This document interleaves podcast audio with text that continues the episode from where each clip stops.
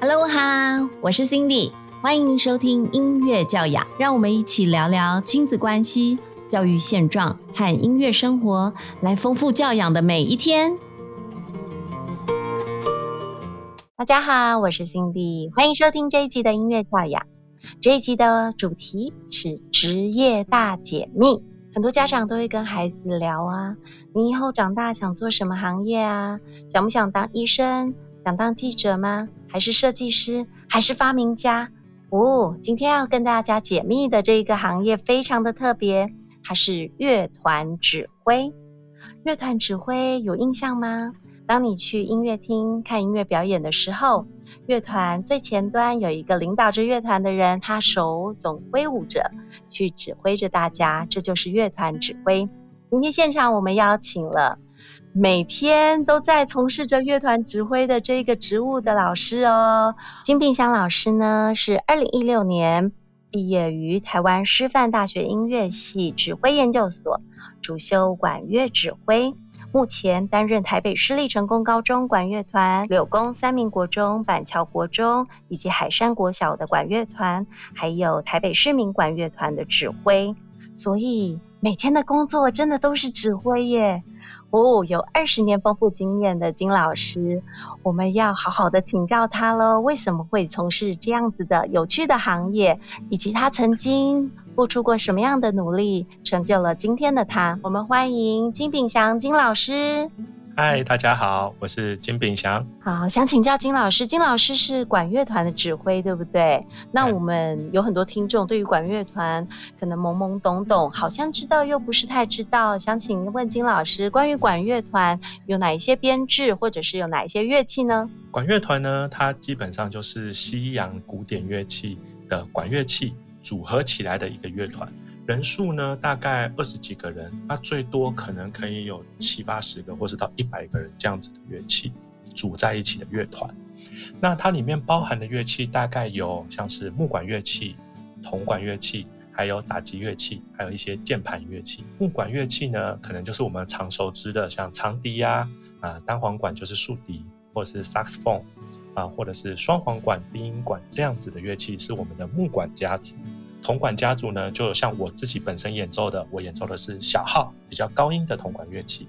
然后还有像是法国号、长号，或是呃比较少见的上低音号，或是我们很重要的低音号，很低音的这样子的乐器。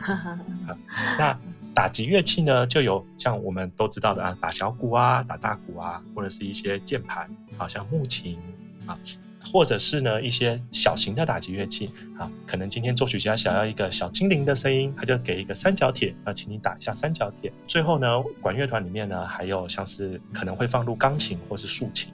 哦，原来哎有这么多不一样的乐器一起组成的管乐团。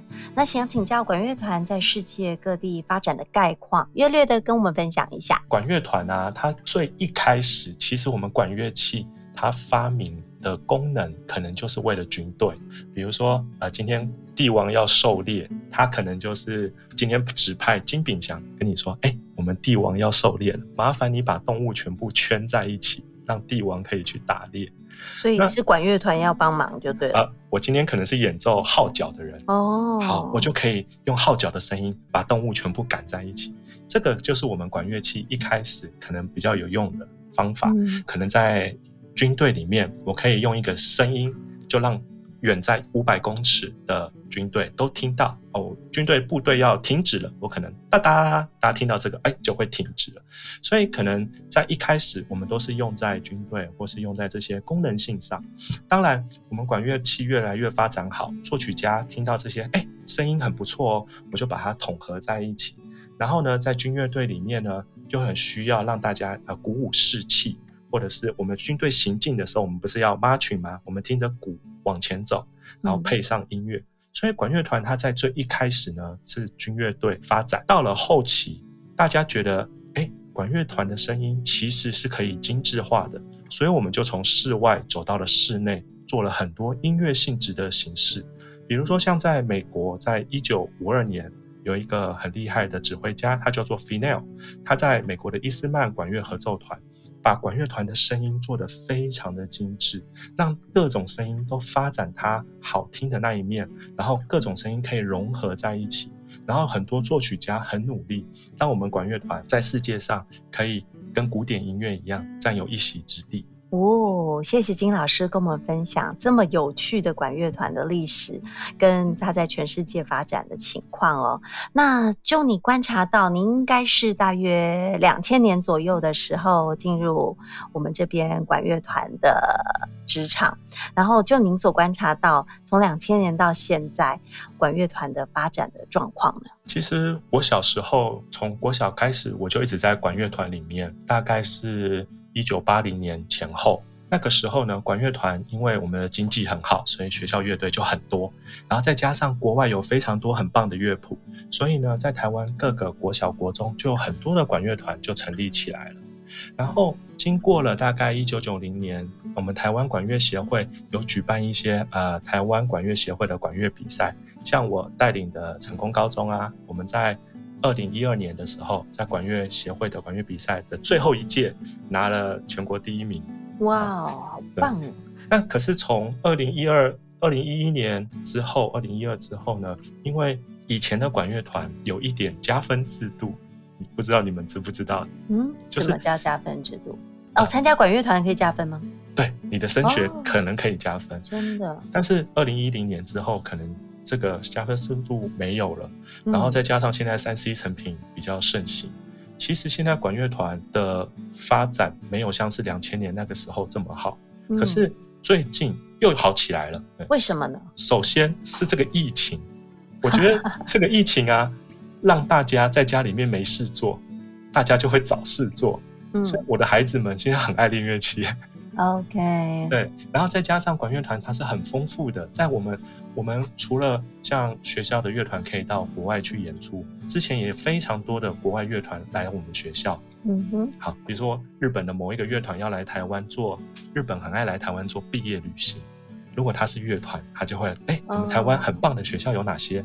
啊，他就会来我们学校跟我们一起做交流的机会。对，很多交流的机会。嗯，太棒了。那我想请问呢，就是以指挥的观点来看，乐团在招募新团员的时候啊，你们怎么样去选择合适的团员？首先，第一个就是他的演奏能力要跟我们乐团是可以的，我们乐团的程度所演奏的乐谱，你的能力要达到。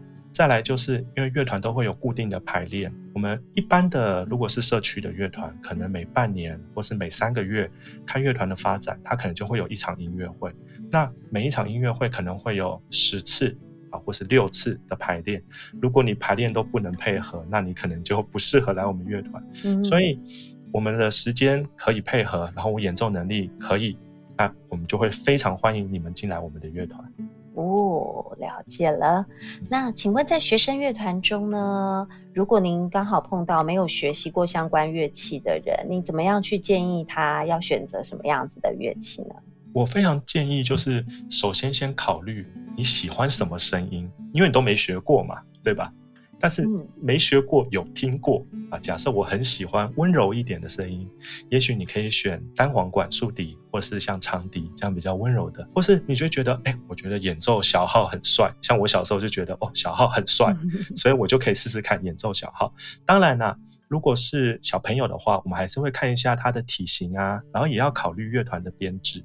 然后他的嘴型适不适合这样的乐器？基本上可以问问看指挥，或是问问看学校乐团的老师，他会给我们很棒的建议。哇哦！那接下来呢，就要回归到您的这个职务上哦，就是在乐团中指挥的角色是什么样子呢？这个问题哈，其实是一个很大的问题。但是呢，我是觉得我们指挥的工作最主要的就是。让作曲家的乐谱能分析得很清楚，可以让演奏家完全理解作曲家他的想法，让观众也可以听到这一份乐谱所带来的影响。这个是指挥最重要的工作。当然，我们在演奏的过程中，可能大家会看到我们在舞台上呃手挥动啊，大声一点、小声一点、长一点、短一点、重一点、轻一点，可能会有这样子的指示或是速度的调配，这也是指挥上一个很重要的事。所以，如果同一份乐谱，不同的指挥带同一个乐团，会呈现不一样的感觉吗？绝对不一样，因为我们看到了，然后我们的诠释是从我们曾经一直学习到现在所有的经验的累积。我吃的每一顿饭，我看的每一场电影，我喝的每一杯酒，都会是这个乐谱所得到的养分。当然，还有很多呃我的理论，呃我的想法。跟我希望带给观众不一样的感受。每一个指挥，他对于同一份乐谱、同一个乐团，都可以有不同的诠释。那您带领的学生乐团中啊，指挥常常还要在扮演着另外一个角色，就是要带领学生要去参加各种不同的音乐比赛。那在准备比赛的过程中，有没有除了演奏之外，还有要激励所有的团员士气的诀窍，或者是？为了去准备比赛，要特别去设计练习的排程，这一些关于音乐比赛，我通常都带领的不只是音乐的部分。当然，从平常的排练，要让学生们了解作曲家他的想法，然后你的演奏技术，然后你的耳朵打开，听到所有的声音，你在我们的声音里面所扮演的角色是什么？你的工作是什么？在音乐上，当然我们要做很多这些事情。可是参加音乐比赛有一个很重要的限制，就是台上十分钟，台下十年功，对吧？那我要怎么样可以让在台上十分钟可以有很完整的展现？其实这也是我教给学生，或是我可以给各位家长一个很棒的建议。我在事情发生的当下，我都已经知道事情要怎么做了。我在那个当下，我所解决的都是意外。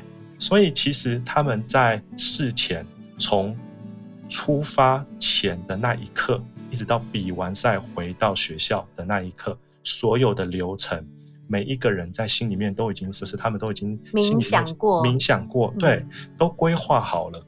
那直到我临时要处理的时候，我处理的都是不小心的意外。那这样子，大家在。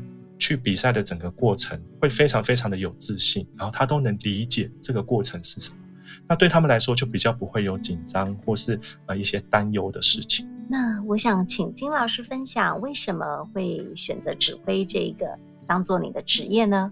其实是从我高中开始，我我在读高中的时候，我们的乐团指挥是陈根宇老师，他现在还是我的老师，好，他也是我们现在成功高中校友团的。呃，指挥。嗯，那陈根宇老师他常常在音乐里面带给我很多很棒的想法。从生活中走到音乐里面，我会觉得音乐就是我的生活，我就被他感动。对。然后到了大学的时候呢，我就去读了艺术行政。我在树德科技大学读艺术行政。艺术行政呢，我们主要做的是表演艺术类的行政。我自己要有一份主修，所以我在那时候还是演奏小号。主修小号，可是我的主要的工作呢是行政管理，所以什么卖票啊，或是舞台管理啊这一些，哇，通通都要涉略，对不对？全部都要涉略。就是虽然我们是做行政，可是我要能理解舞台上每一个音乐家他在想什么，这个是蛮重要的。知道了，是哎，对，是很不容易。嗯，就是。我今天为了这场演出，如果我今天是舞台总监，我要知道我乐谱要怎么放，作曲家他每一个位置在哪里。今天铜管是不是需要 mute，或者是呃提琴们、大提琴们是不是需要提把？哪一个位置要怎么做？每一个地方都要全盘的了解。那在行政上我很了解之后，呃，因为我一直持续的带着成功高中，那我也想要在指挥的专业上更精进啊，不能只会把乐团。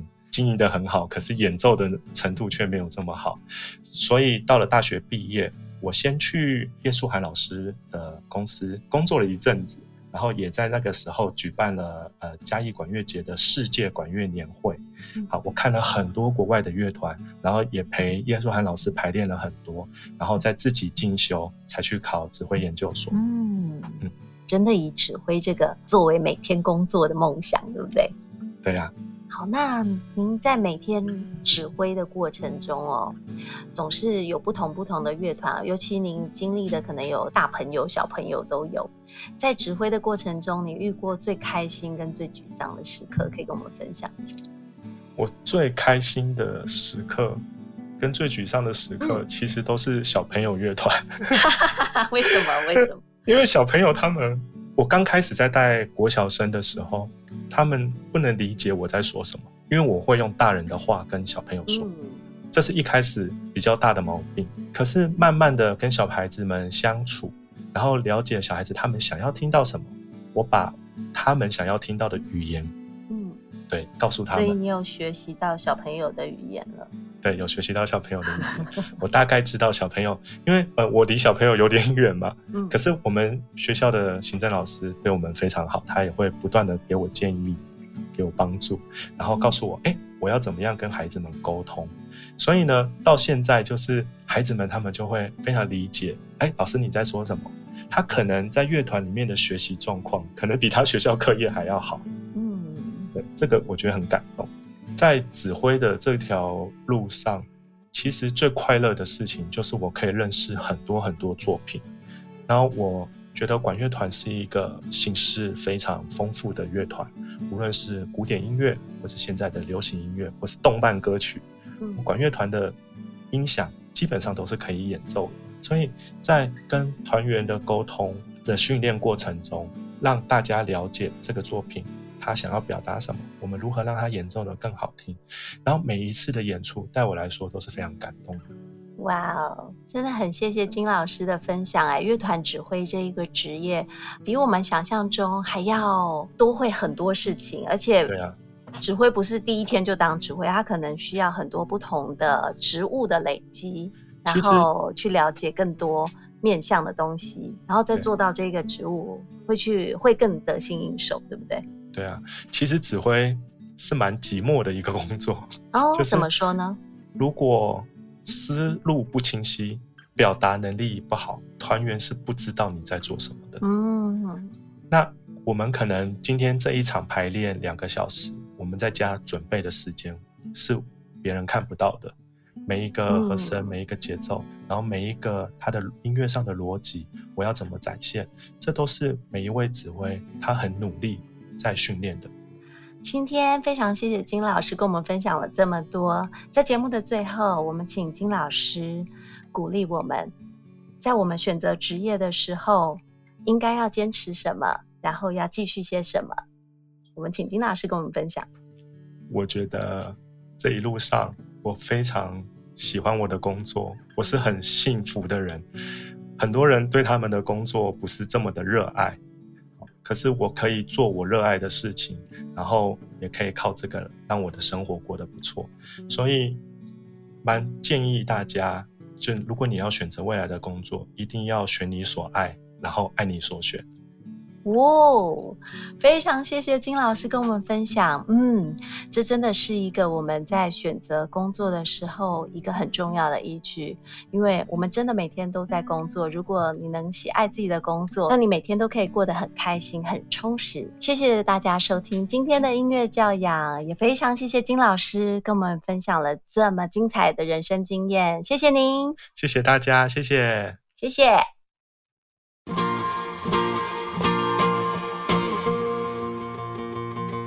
乐导聆，今天音乐导跟大家分享的是这一首《The Magnificent Seven》豪勇七角龙。